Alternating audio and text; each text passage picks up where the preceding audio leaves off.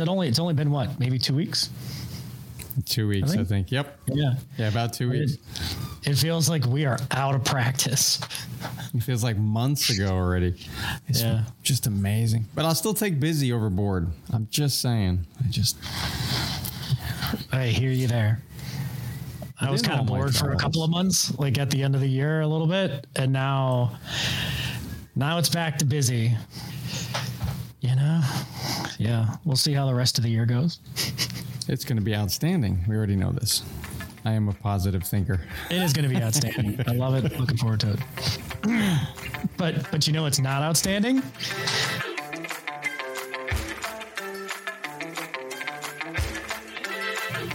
All the legacy apps that everyone has. Yes, and and I think that's a great topic for us today, as we've always said. I uh, I know this is one that has been on top of mind for me for a while, and not that because I'm a COBOL programmer, because even I haven't done COBOL, though I, I know what it is. I uh, I seem to be in conversations on this topic uh, a couple weeks now, I think, and it, and it keeps coming up over and over again. So it seemed like a great idea. And then in travel, and a good place for us to start. Let me see if the sharing still works as we hope. Um, I should be able. Well, we have had uh, kind of major technology problems today. So, I mean, who knows? Nothing might work. The, the whole, you know, laptop might melt down. It, it's it's all possible. anything is possible. So we had a, an article that came Wall Street Journal, and and I think this is from a little little bit ago, but not too long ago. Um, just like the programmers themselves, they've been around for a long time. This article may have as well. but the point is still very valid, right? And it's the idea that most of the most of the technologists, most of the developers and the system, you know, um, administrators and such for a lot of the older machines, mid frames, mainframes, uh, are retiring, or they're or they're dying off. Um, but either way, they are leaving the field, and I like the quote it started with here. Every day, more legacy programmers log off for the last time, creating potential risks for the organizations that rely on their skills. And this is a real problem that I think either gets swept under the rug sometimes. Like we, mm-hmm. we decide, oh, we'll, we'll deal with it later. It's a real problem, but we'll deal with it later. And we just keep hoping and hoping. And the, the thing is, and it says it in here, right? 25% of the workforce Yeah. Is this older set of technologists that are going to decide they want to retire at some point. And it's going to continue to happen faster and faster, and the workforce is going to continue to get smaller and smaller. Now, before we go to a different part of that, I found it interesting is there is an idea that 60 I wrote it down. It was like 85 million jobs by 2030 in the technology technology space are not going to be filled. So if we're Yeah. going to have a loss of all these jobs, 85 million jobs in technology are still not going to be filled in 2030. All these people are mm-hmm. leaving. All the new people who are coming into technology are not going to be looking to become a COBOL pro- programmer on a mainframe. Well, maybe. Maybe. Like, I, I- that's the way people are thinking about it right now. But, Yep. you know, I think there's a very interesting corollary with the trades. And, you know, definitely in my generation, we were told you have to go to college. You know, no exceptions. You know, like my parents, like a lot of, you know, neither of my parents went to college. A lot of people in that generation didn't. Some did, but really, in, in my generation, it was you've got to go for your for your college, go get it done. You know, go do some kind of you know white collar work or, or whatever work in an office those Yep. kinds of things and there's a whole generation of people that didn't want to go be a carpenter or an electrician or a plumber or a whatever and you know, there's a lot of people if you would have talked to not too long ago would have been like, yeah, like, you know, nobody wants to do those kinds of things. Well, what's actually happening is those jobs are becoming quite well paying. And there's a lot of people that are starting to you know consider doing them because you can make a pretty darn good living doing some of that work it's also incredibly stable you know yes. through the years there's constant construction there's you can do all kinds of things it's a very transferable skill in a lot of ways to life and um, i think there you know it's not a direct correlation here but you know if i was a young person right now and I was going out into the workforce, do you know what I would be learning? It'd be COBOL. Like I'd be learning all the rest of them as well, but I would absolutely be learning COBOL. There's a there's a variation in there, but I I don't disagree with where you're going with it, right? Yeah because there's another interesting stat is like 70% of the finance industry has some kind of mainframe system running COBOL in it. And yeah. even outside of that, it's something like 35 or 40%, I can't remember the exact number, of companies, large companies, are using mainframe still. It, it, it ain't going anywhere. it, it will eventually, but is it? It's there's it's it's a tough as we'll get into. It's a really tough nut to crack. Well, I think and I just turned my notebook off. I like my remarkable notebook. The thing's awesome. So you keep button, bumping the power button on the top of it. Hashtag not sponsored. Yeah. yeah. Not sponsored yet. I would sponsor that one. I think the thing is amazing. Um, one of the guys I work with now, every time we go to sit with somebody, goes, Dan, when are you going to give the commercial on your notebook? because everyone sees me writing on it, and then they're like, "What is that? What is that you're writing on? That is awesome!" I'm like, yeah, I, if I made commissions selling these, I would have made a ton of money because I'll be on the airplane, somebody's sitting next to me. It's like, "Oh, what yeah. is that?" I let them try it. They're like, "Okay, I'm buying one. I'm buying one." You know, every time I go somewhere, so because it's it's new and gonna have to get an affiliate link or something at this point. Yeah, I met a guy that had a backpack that was full of notebooks, literally that he was carrying for work, and I said, "Oh, I have 25 notebooks on this little thing," and I showed him, and he's like, "Okay, I'm I'm hooked. Like you just saved me. You saved me back pain. Like you know, it was good." Yeah. Um, to your point, you were just talking about earlier, though, I, I did some more research on that because from my own experience, a lot of it was where are the mainframes today, right? We know they're in finance, we know they're in uh, insurance, um, they're in mm-hmm. aeronautical, right? So the the airlines still run based on them. Retail, which yeah. is a lot of my background, right? Retail, tons of you know large retailers run off those. Um, the other one is obviously government. Government has a lot of these these machines, a ton of it, and the the stat that I found that was interesting is two thirds of all the Fortune 500 companies still run on mainframes in one form or another. And when you look at that, that means 45 of 50 banks in the Fortune 500 run on some mainframes in their system somewhere. Eight out yeah. of 10 for insurance, seven out of 10 for retailers. We get the point, right? That's a mm-hmm. lot of companies still running mainframe. Yeah. So, so I think mm-hmm. you're I think your your your point on blue collar work, like because you and I have a background in both having done construction. Yeah. My father, when I was young, told me get your get go get your union card because no matter what, you'll always have a job. Like go be electrician, get your union yeah. card. Local 363 was his, and you know get the card, and and you're set for life. And I think they're great ways of working, and unlike our job, they can actually go home at the end of the day and not have to turn the machine back on and keep working. but you know, completely different discussion. But unless you just love to, and then you want to build stuff at night, but that's a whole different problem. Right. Well, yeah. Well, you you never do the work that you need to do at your own house, right? Is that's the cobbler's the cobbler's children, right? That's right. My father would have mm-hmm. outlets I in the house very, that were never wired because he never got to them. Uh, but I mean, you know, when you think of those stats you're just calling out, like that's, you know, the the the problem. Like, well, actually, I you know, a lot of people want to call this a problem, and yeah. I don't know if it is as much of a problem as people want to make it seem like. Like everybody wants to talk about these systems like they're antiquated, like they don't work anymore. Like, you know, they, you have to get rid of them because they're a, you know, they're just this disease inside of your organization that's going to crush you over time. And, right. you know, I, I, know we're both consultants, but man, that sounds like something a consultant would say. But it, it does. But you're not wrong.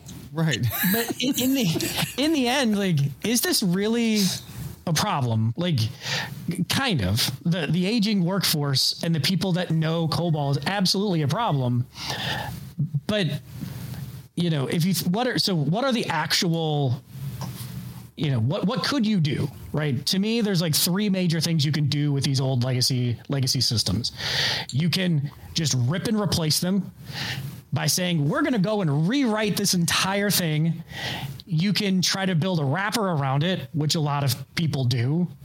Right. Or you can try to like you know slowly change them over time which a lot of people do as well. And like one interesting thing that that i always um, I, I, that came up when I was looking is you know how there's some websites that have a really weird password it's like oh it, it yeah. has to be eight characters but it can't have special characters it, it, it you know if you use a password manager it can't use basically any password that thing spits out the reason yep. why is because there's a mainframe behind it and that mainframe is the thing that can't actually handle those complicated passwords. The new modern systems can. So if you ever run into a weird thing where it's like, oh, this is a very odd password like scheme, it's because there's right. a mainframe behind it but that's a total sidebar. Um, but if you think of the you know the ways that people want to try to do that legacy modernization, it becomes a like those are really really big challenges to try to to try to figure out, especially when they're running the heart of your business. And they're probably running it well. Those machines are resilient. If nothing else, that's one of their their superpowers is they don't need to be rebooted like some Windows machines, Windows servers. You know, um, you don't have to recycle it at all. You don't have to touch it. You don't need to do anything. You mm-hmm. can change hardware while it's running. You don't have to take it down to do repairs on it. Even the machines mm-hmm. are amazing. I worked for a client once years ago. We had to find an AS400 which is a mid frame, not a mainframe, but still same general premise. And we couldn't find this thing. We ended up finding it in the back of a, a, a utility closet.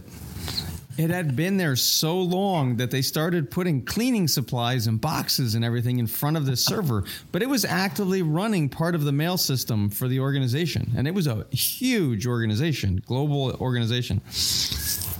That to me was finally the the um, last winning story or you know most amazing story of like okay i believe in these boxes these things are like unreal amazing. But at the end of the day it's scalability reliability and protection on them. And we keep thinking right. to your point that they need to be replaced that we should take them out. Also forgetting the fact that over the last several years every story we read or anyone we might talk to says that it's taken years. They've ended the project before it completes, which is why they all have you know something running on mainframe still, because it takes a year to see any kind of value, and then a year. It costs oh my so gosh, you take five years five years to get any real value depending on the system, yeah. but minimum yeah. is a year. You are not going to get any value in the first three months or six months. If somebody's telling you they're going to come in and look at this thing and replace it in a year, or they're even going to give you a ton of value in the first couple months, they're kidding because you first have to figure out all the code that's in it you have to figure out 10 20 30 40 years or better of you know business logic that's in it Mm-hmm. None of it's documented. Nobody documented these systems when we built them. Well, not only are they not documented, but everything is not in the space where you think it might be. So you, you know, and I am no COBOL expert, but it, it doesn't work the way modern software design works. It, and there is, you're talking about 60 years of band-aiding and yeah. 60 years of of stuff.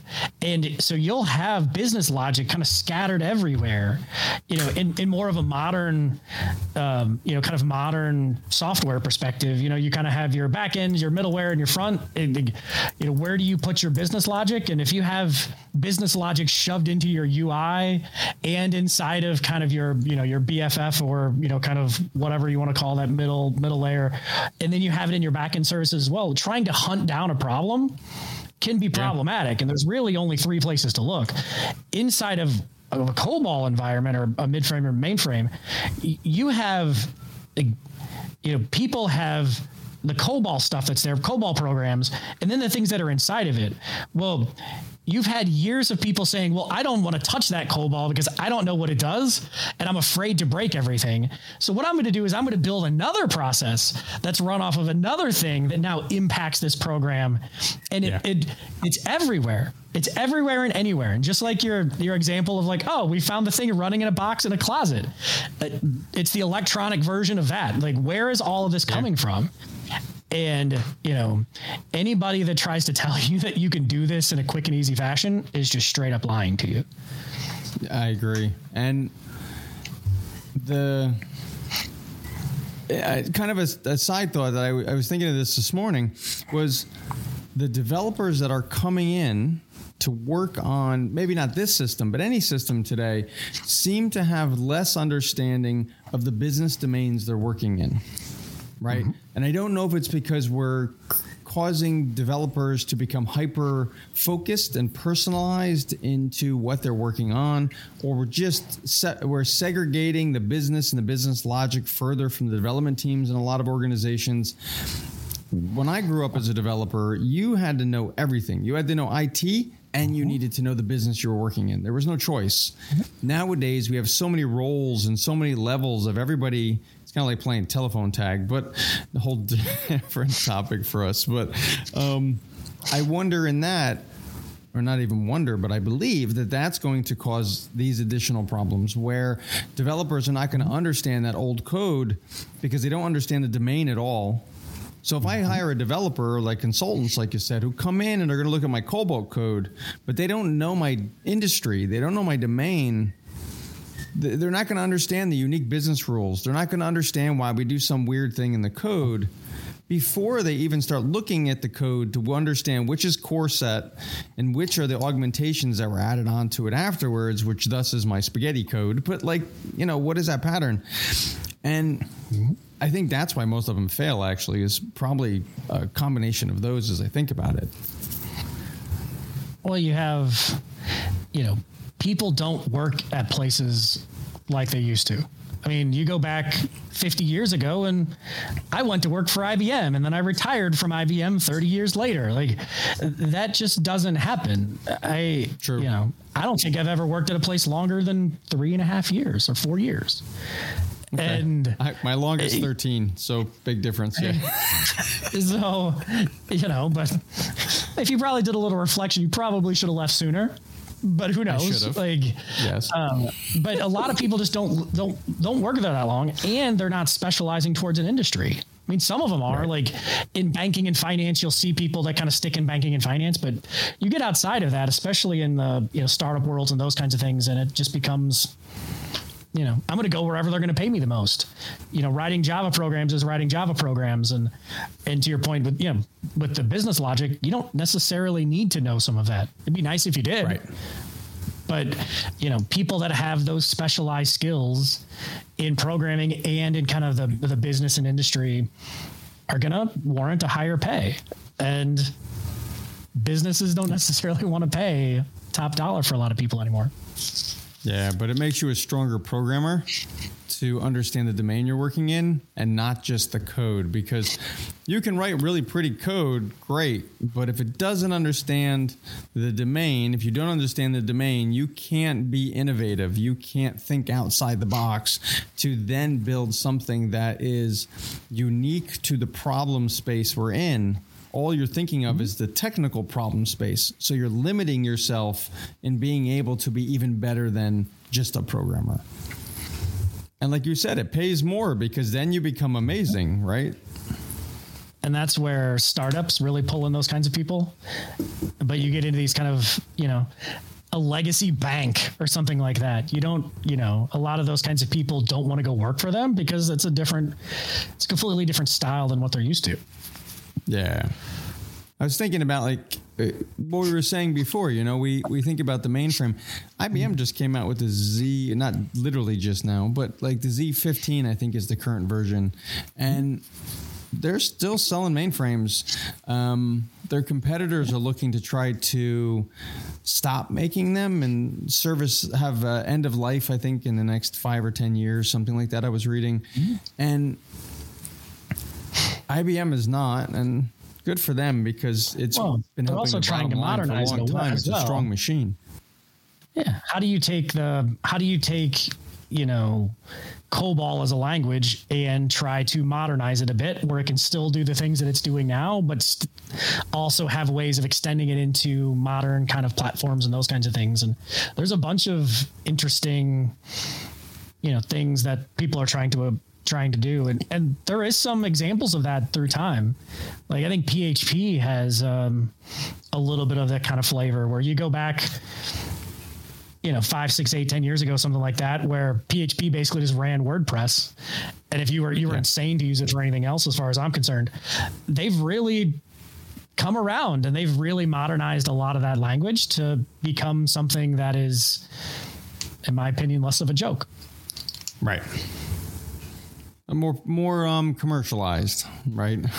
And i think you can do uh, you know you could do the same you could do the same with COBOL in some ways because you know g- going back to what are your options to get rid of COBOL, it is you know if you're going to build or modernize your stack, there's a bunch of problems you're going to have to run across. We've already talked about the the you know understanding of all of the business logic, and you can't understate that. That is years and years and years of of of processes learn to bake these things out. They're also generally, if you have a mainframe, well, a mainframe is core to your business. So, say you're a bank and you're processing banking transactions, that cannot be screwed up. Period. And so, if if you put yourself into the CTO or whatever of that business that says, you know what, I'm going to take on modernizing our our mainframe, and if it goes really horribly, I am the guy that completely destroyed this banking, you know, this bank's infrastructure. Who wants to take on that risk? Especially people, you know, yes, mainframe is getting older, but a lot of the people that are in those roles are at a point in their career where like, I'm not taking that kind of risk. Why? Yep. Why would I? That's another guy's problem or gal's problem. You know, and there's there's a, a yeah, there's an interesting quote in here that I found called you know the guy uh, who's talking about uh, COBOL migra- migration. And he says you know migrations get postponed and postponed. And the old IT directors say not in my time. Yeah. And it's it's because they understand the actual risks to, to making this thing happen. And you need to be able to have the time and the the political like the internal political will to be able to make something like happen. And in most places that's never never going to be true. Or have a different plan. Or have a different plan. Because you can. You, you, can. That's absolutely you can. I mean, the rip and replace is is by far the hardest, but it also gives you the like, and I'm going to say benefit in air quotes because it's you know if you can ever actually make it happen, you, you're going to be able to do more modern things easier, quicker, faster. But I would also go back to if you're a big if you're a big bank, do you need to actually do all of that? But that's a whole nother problem. But I think that's the right question. So if my organization, let's say I'm the CTO of my org here, and I'm looking at this, and you're telling me from IT that I should spend $30 million to get rid of all my mainframes. And I go, mm-hmm. but I make 3 billion on those systems, right? And they work mm-hmm. just fine. They might be old, that might be slowly, you know, I'm losing my workforce and we'll figure that out. Um, I can hire a bunch of, you know, developers out of another country that can learn COBOL and just let them run it, Ryan. Who cares? They're cheaper that body count is still cheaper than me taking out those mainframes and i'm still that's making right. my revenue so then why should i rip and replace right and i think that's a question that's mm-hmm. consistently our conversation that's consistently happening right? It's cheaper to get That's right. bodies than it is for me to replace those systems. It's cheaper and less risky. Right. Right. So we're probably not going to rip them out. And they run the system and they are working just fine, which goes back to who made the decision to get rid of these consultants? And I know we're consultants, so we shoot ourselves in the foot somewhat, right? But the consultants pick this? Bastards. Did, Nobody likes those yeah, guys. damn it. or did the problem actually come from internal? And I think it's coming more from external pressures and and the changing of, of of narratives. But cloud is amazing for what cloud is, but cloud doesn't directly replace some of the things on mainframe. So hmm. some of the conversations, if we want to go down this path, is most of them are pushing to go to cloud, but it's not a one to one. There's benefits of each. So even your mainframe to cloud is not really a, a logical move. Certain components maybe, and even like IBM and some of the newer versions is giving you access on the cloud as well as in the mainframe itself. I think it's uh, I forget the abbreviation, but it's like mainframe as a service kind of idea. Um, I do know it offers them the ability as a developer that I can test in dynamic environments. I get basically a, a virtual environment of a mainframe to do my development and my testing and validations. So I'm not breaking the production system. Um, but where I run my code and how I move forward, I, I, I still think that's a bad model, I guess, in my mind, is going from a mainframe and trying to stuff it all up into the cloud probably is not the most uh, innovative and logical direction to take. Well, look at look at how well that's going with other things. And other more modern much more modern things that are that are people trying to say, "Oh, you have to modernize this and move this into the cloud." Or you have to, you know, there's this you know, in engineering, we are very guilty of thinking thing, you know, back to that quote from earlier, thinking things are antiquated and that I have to replace them with something new Right. and you know were there like were there problems with old like on-prem data centers? Yeah. Yeah there were. Are there are there some benefits to moving into the cloud? For some things yes. But you can also take a lot of the, the way that the cloud operates and move that back to your own data centers and remove all the problems of the old data centers. Right. and so you know whether you're talking about you know modernizing an old mainframe, the you know again back to like what consultants are telling you, you should move this into the cloud. Well, should you?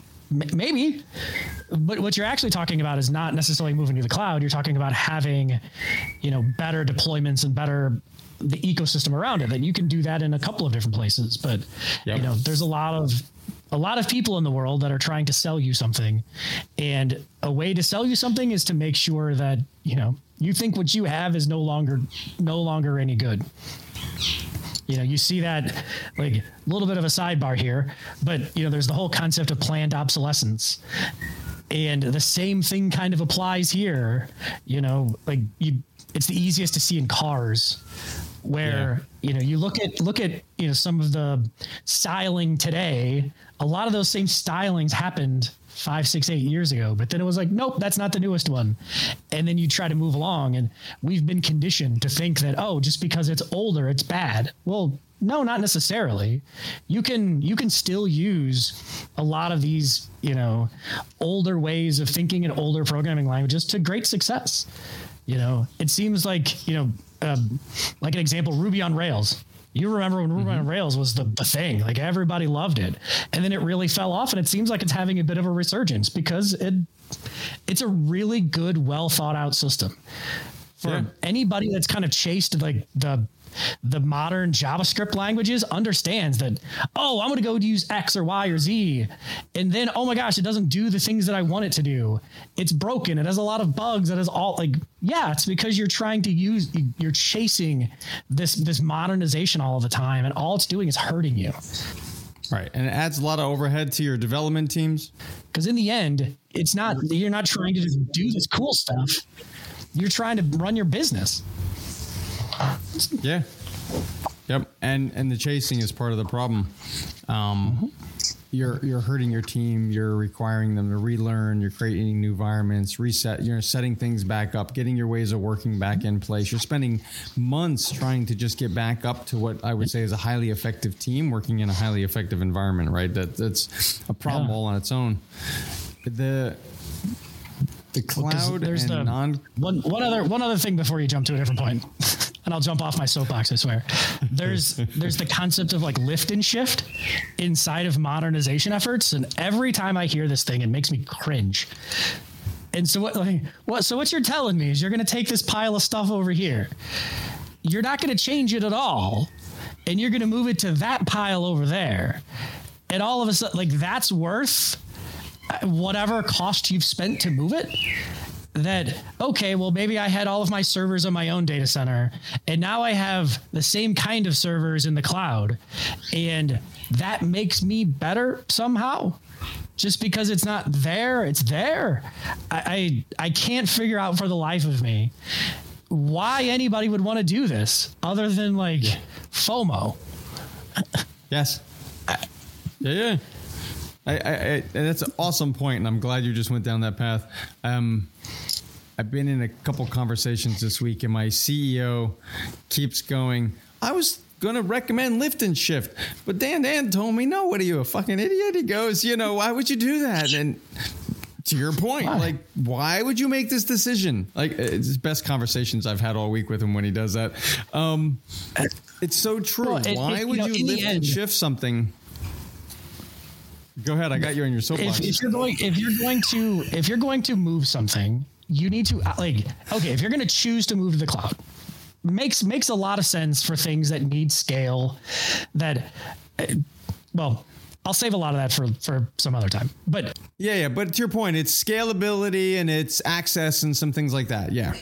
but there's also reasons that you don't want to move to the cloud and if if you're if you have an older system you it if you're going to move it you should modernize it to be able to fit the ecosystem in which it's sitting Right. so move to containerization, move to good CI/CD stuff, move to good DevSecOps tooling, move to like you should be able to do that and optimize around the systems in which you're moving towards. That that has a lot of value because you're now your you know um, your resiliency is better, your observability is better, your um, you know whenever you have some kind of an outage is better. All of those things are better. So yes, there's value, but that's not a lift and shift in my opinion. Don't disagree, but I and I think that's the, uh, an important point of saying you know don't lift and shift. It's organizations most likely are not running with the same business rules and the same practices and the same process they they did when this system was put in place. If you just lift and shift everything that's in there, you're bringing over bad practices. You're bringing mm-hmm. over bad code right? Which mm-hmm. at the end of the day, if you truly took the time to look through what's there and redesign it before you brought it over into the new environment, the new system, the new architecture, you probably would only bring 20% of it over 80 20 rule. There's probably mm-hmm. only 20% of that existing system that's truly used today even though the rest of it was used at one time or is semi used or once in a while gets run, it's probably not as important. There's probably only 20%, which means then your project will be smaller, your migration would be easier, and you'd get more mm. value out of it. And then you redesign the new system to do what you needed to do, more greenfield, which takes out all the overhead of trying to work on an, an old brownfield and older system, right? Um, but I still sit on the I still sit on the fence also that just don't touch it. Figure a clean way to start working around the edges of it. Because if that's mm-hmm. core to your system and it's mm. running your system well, then why change it? Figure out how to innovate around it. Do figure out how to parse some of it out though, because there is a cost savings. Because most likely the KLO and the MIPS cost on those mainframes is unreal. And companies are paying millions of dollars in both headcount to keep it running and then licensing just to run the servers themselves. Yeah. Yeah. And there's there's ways to to do that. Like I found an interesting example um, from kind of a Canadian bank where they were trying to do a, a COBOL kind of migration and they had they had done an analysis and they basically came to the that it would take five years to migrate everything from their old system to a new system with zero new work being done. Zero. But it would, or it would take nine to 12 years with a 60% reduction in capacity to be able to kind of modernize things. And, you know, that is, it's a long time. And if you if you look at the, you know, I think the average like CEO tenure is something around three years. That you know, and that really like the average C-suite is around three years. So if you're going to do a 12 year project, there are not a lot of people that are going to say, you know what? I'm going to spend my time and energy and effort to try to kick this thing off so that my predecessor's predecessor's predecessor can can get the value from it. Um, or especially like if you, one. you know, or Sorry, especially if you move out number of the, one, right? yeah. You can tell we haven't done this in a while. We keep stepping on each other with the new software. You can, yeah. But if you if you move into um, you know a way of like from the, the the private space into like the government space, there is very few politicians that are going to ever say, "Hey, I have twenty million dollars."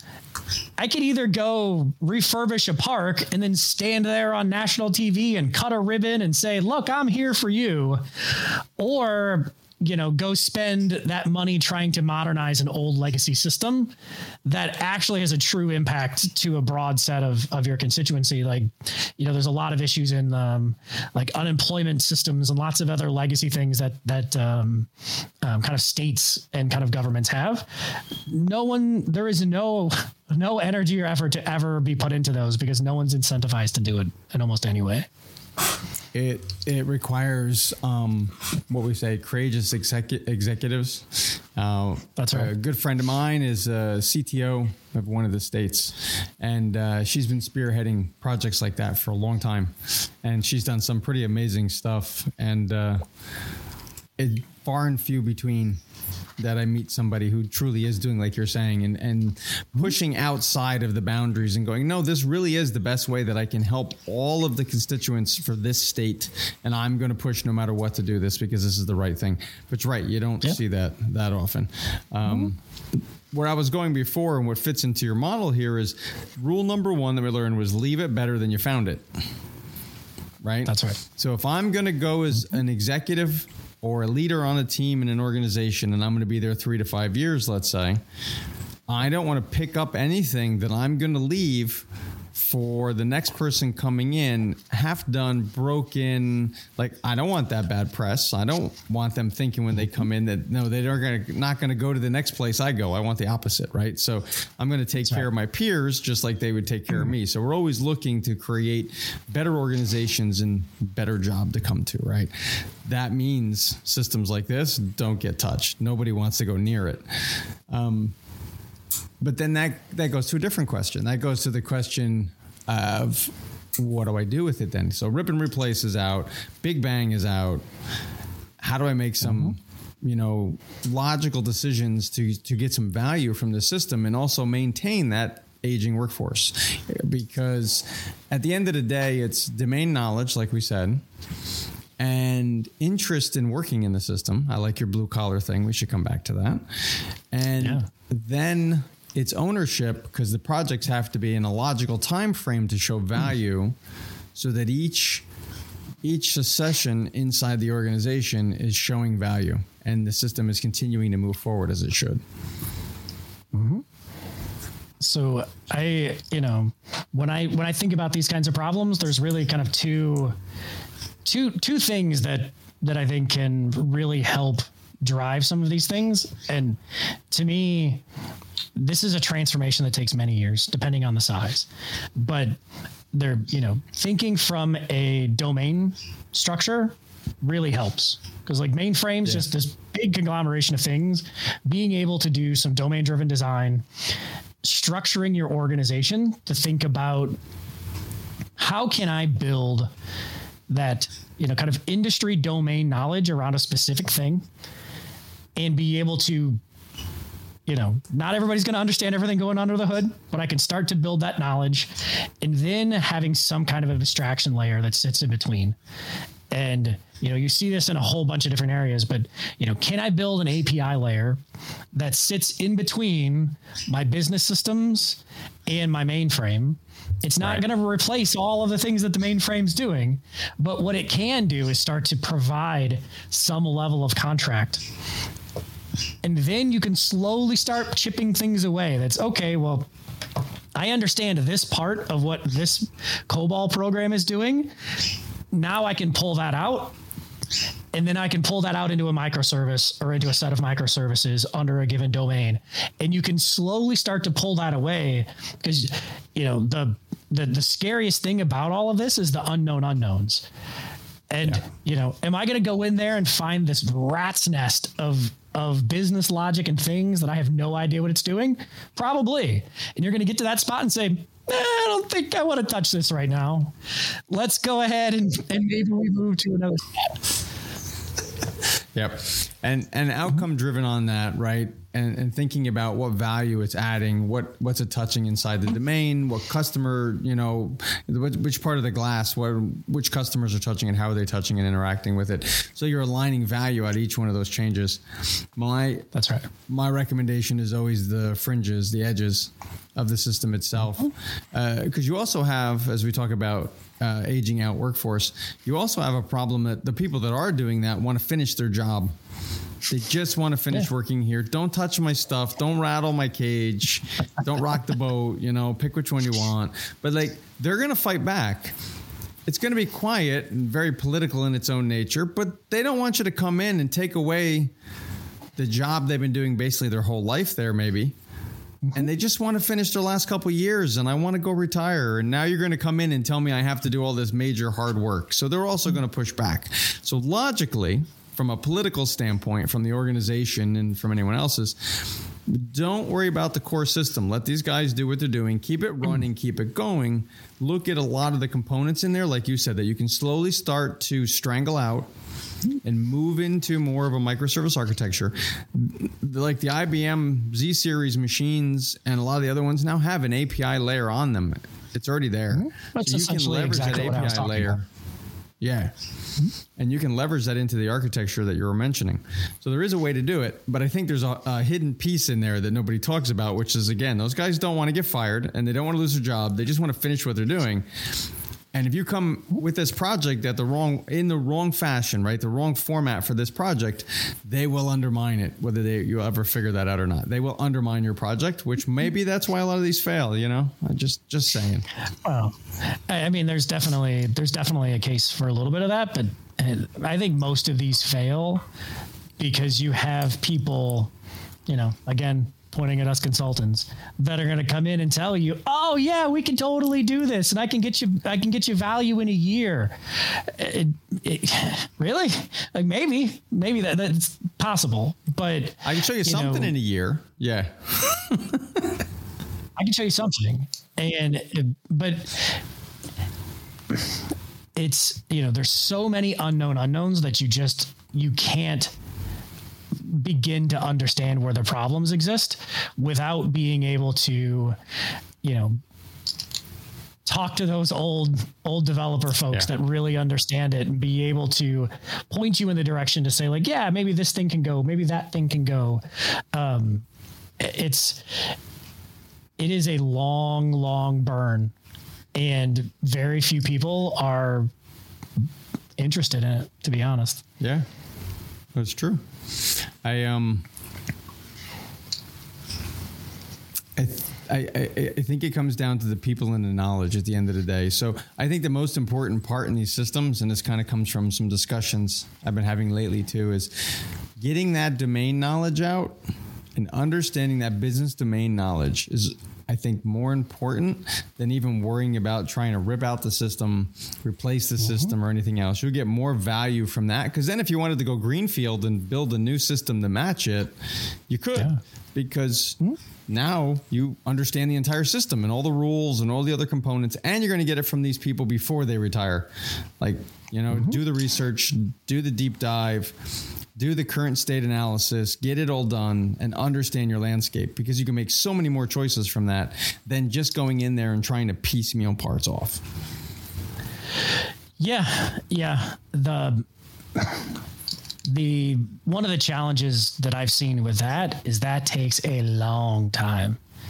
Trying to do a current state analysis, you know, Yeah. I, I even if you take out COBOL, I have done many kind of value stream analysis and kind of just like systems analysis with a bunch of things.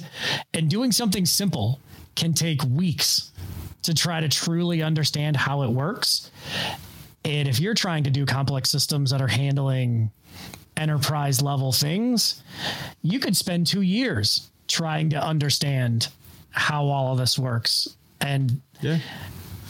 and then not only understanding how it works, but then being able to try to replicate it is is even harder because uh, you know you have 60 years of edge cases being being resolved inside of this code. And you know you'll look at some code and like why is it doing this?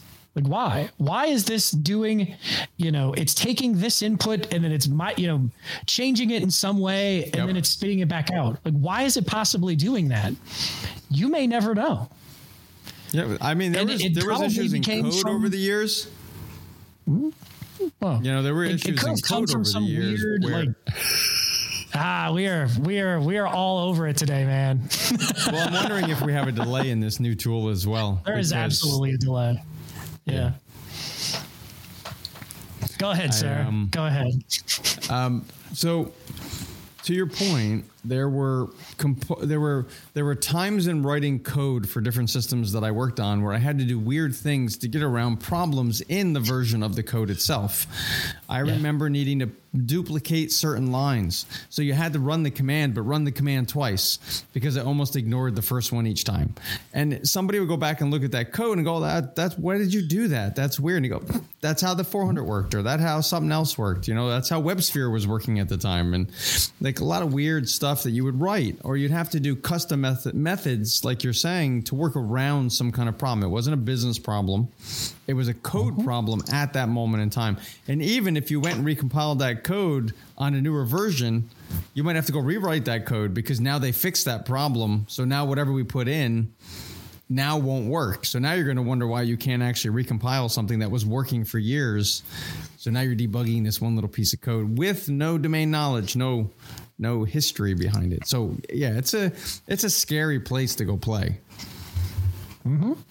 And if you think about the modernization efforts there, if if you're somebody doing an analysis of that of that kind of you know flow of information, how do you know unless you know you have that deep knowledge that says, "Oh, well, I duplicated this line because I had to." And How do you know that that's a thing that you need to care about, or a thing that you can disregard? and you know that that is another really compounding problem for a lot of the, the legacy modernization things because you can't just have a smart guy that knows Java really well be able to look through it all. You need the people that understand COBOL really, really well and these old mainframe systems really, really well that can they can kind of tell you where those, you know, where the skeletons are and the things that you can ignore versus the things that that are absolutely critical to making the right outcome. I think the the question has to be what then? Right? Because Yeah. you can't not touch it. You have to go do something on it. So really Mm-hmm. what makes the most sense? In my mind still it's small parsing out and understanding components of the system to decide to do certain things with it. Whether you greenfield it or something else, it's fine, but you have to get in there and understand the system. And the longer most organizations wait, the worse it's going to get because the the people who have the knowledge are walking out the door every day. Mm-hmm. Yeah. And so to me there's there's two other things that that you can add into there. You know, there's some new kind of testing frameworks and like in these new kind of modernized things where you're trying to inject tests and be able to kind of understand how that's working in some ways. And, you know, how do you how can you, you know, understand what's happening now, but then once you go through with building your new thing, whether it's, you know, whatever that new system looks like, how do you actually start to test that against yeah. the old system? And that that to me is always the scariest part where you know, okay, you built this thing, it seems like it's working, but who has the cojones to uh, to go ahead and pull you know to pull the switch and to flip them over? Like that that's a scary scary thing because if things start going horribly wrong whew, and you're gonna and have to run your entire business like you said. Yeah. You could you could end up running you know years worth of transactions again through this new system and then validating that everything's the same. I mean, there is there is a level of testing you're going to have to do with these modernizations that is unlike anything that most people are are aware of when it comes to kind of modern software development. Yeah, definitely. Uh, there because this is going to happen no matter what, right? And and the nice thing is at least there are some newer tools out there to help in yeah. doing some of this. There's new debugging tools, parsers, and analyzers. There's some um, newer refactoring tools that are out there as well to try to help people to at least learn what the code is doing, try to understand the code, um, and then move forward from that. And, and I think. I think it helps. I don't think it replaces anything again, but it at least allows us to try to understand the, the environment we're working in. And an interesting question that came up and maybe this can be where we we kind of we're starting to go down with this. But since everything's AI nowadays, we should might as well touch on it. And the question came up, oh, why don't I just use AI to to go refactor and rebuild my system? Mm-hmm. And I don't believe any of that is possible. What do you think? Um, well, I guess uh, what there there's many levels of possible. Can can it help you? Yes.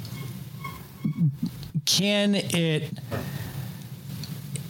Well, I, I have to draw a correlation with Copilot. Copilot and those types of tools are useful. The the more basic of things you're asking it to do, the the better it's going to be at it.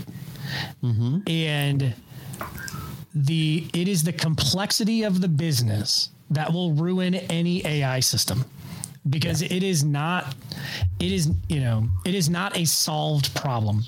So you know now now there's very clear coding patterns. Like if you're going to write a java program there is a, a pretty set standard set of syntax of what you're going to find and where things are going to be able to look up. That is not necessarily true in the old world in the old kind of COBOL programming. So if you're asking an AI tool to be able to help you with a known solved problem, yes, it's going to do a fairly good job at that. Hey, I want to, you know, take I want a Python program that can integrate with Google Maps API. Yes, it can spit all of that out. Hey, I you know, give me a good test for this this block of data. It can do a fairly decent job at that. But you know, when you start to look at like especially testing where it's needing to understand the code and then try to test it for you, a lot of times it's going to be wrong. And it's not really going to give you things that are super helpful because it doesn't really understand the logic of what you're actually trying to accomplish.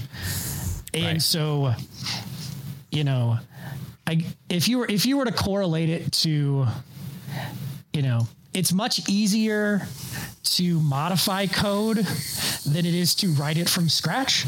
So in that model, would it be easier? Yeah, but I also wouldn't believe a lot of it. And, you know, if a human is going to have a tough time going through and understanding the complex business logic and these multiple other systems that are impacting that logic, you need your input into the program and then your outputs of the program. Being able to create an AI that's just going to automatically understand that, I'm I'm a bit dubious to that as well. But could it help in some ways? Yeah, but it also might give you it might end up costing you a lot of time as well because it might run you down roads that you're not necessarily wanting to or willing or, or to go down and you're going to have to then kind of shift and change those things so maybe there's a lot of people working on that problem I know of a was a handful of consulting different like. COBOL, like COBOL, the Java AI programs, Yeah. and you know, I know we're working on a few of those with a couple of clients, and it's Yeah. we'll we'll It's a see. good consulting answer We'll though see. with maybe. Maybe is Maybe. the perfect answer. It's a strong right? maybe. It's a strong maybe. I, I agree with you because I think there's we expect it to do more than it could, and it's not going to understand the domain logic. It's not going to understand the decisions that were made at different times in history based on things that were happening and changes in the organization and the developers themselves. And it's also a different programming model back then. We didn't do software the same way we do it today. So it needs to be smart enough to understand those components.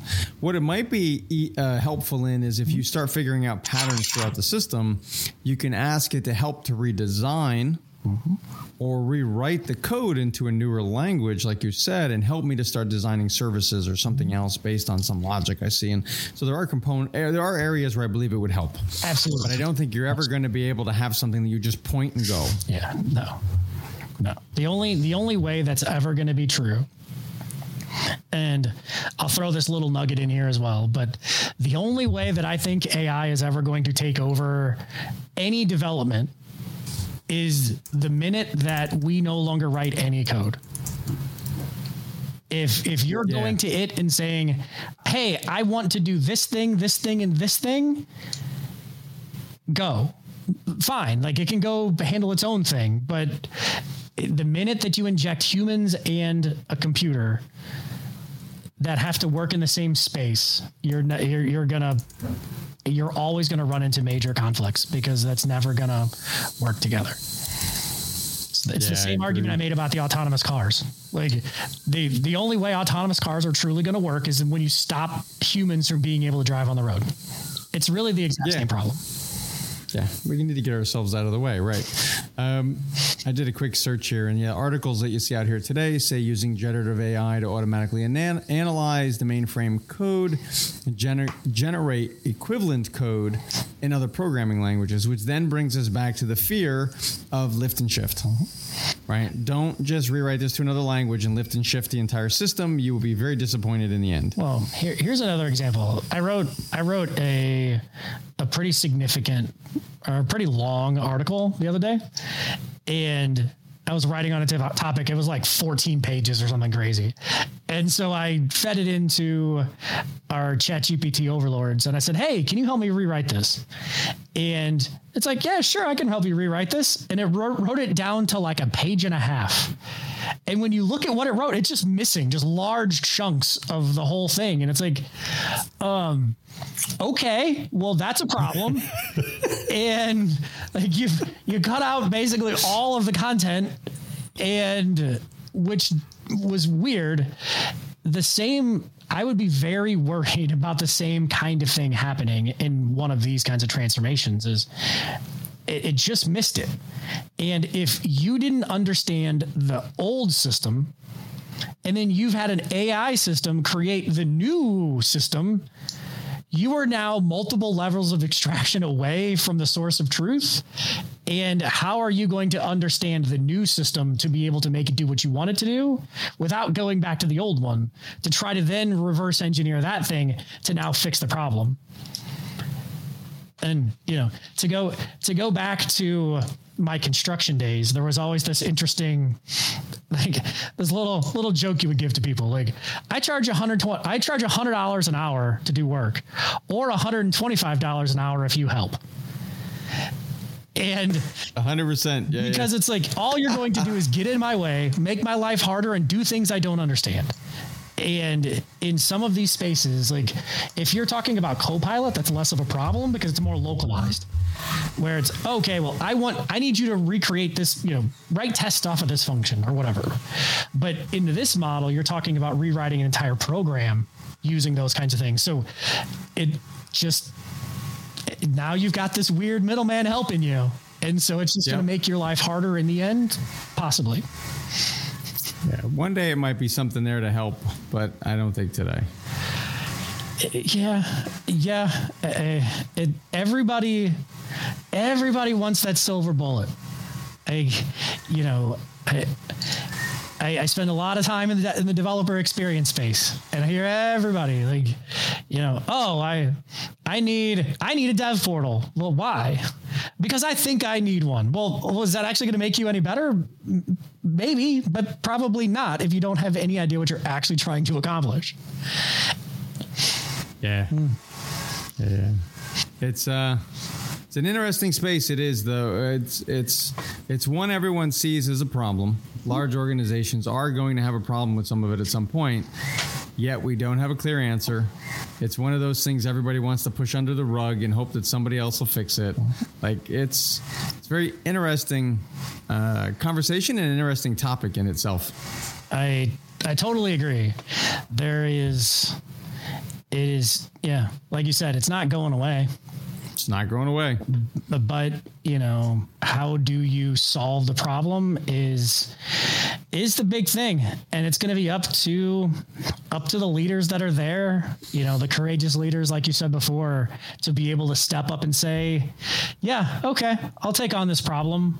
Or you know and i'll solve this problem in one way or another. And that might be through building around the edges through you know um, API kind of abstraction layers, like lots of these different things, and figuring out what it is to be able to to drive you know to drive things forward. Because like you know, I'll go back to that kind of quote that I said earlier. You know, people think all of these these systems are antiquated but they're they're not. The employers are just unwilling to provide training, or you know, um, give people like. Um, you know code what they call code code academies of you know being able to yeah. teach them how to to use and maintain these things and they're just being sold that you know this has to you have to go spend 30 40 million dollars to replace this thing and take all of this risk and which may or may not be true there's there's many other examples of um, both technology and non-technology of things that we thought were going to be completely replaced that have yet to be completely replaced. Mm-hmm. So there's a pretty good chance that the the mainframes will be around for a very very long time, mm-hmm. and not because we can't replace them, but they're actually doing their job well, right. and there's no reason to even. But there are so many examples, let's say through history, right, of other things that were going to be replaced by the next best thing, and and yet there that component is still around. Those pieces are still around. You know those things. Um, yeah, I don't. I don't think it's going to go anywhere. I think it's. I think the question's better served as, what is the, how do I best utilize it?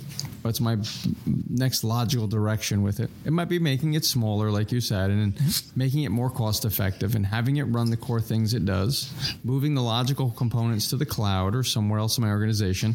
Um, and reducing my footprint so that I reduce my costs. But it might not be replacing That's the right. entire system day one. Yeah. You know? Sometimes those costs are just the cost of doing business.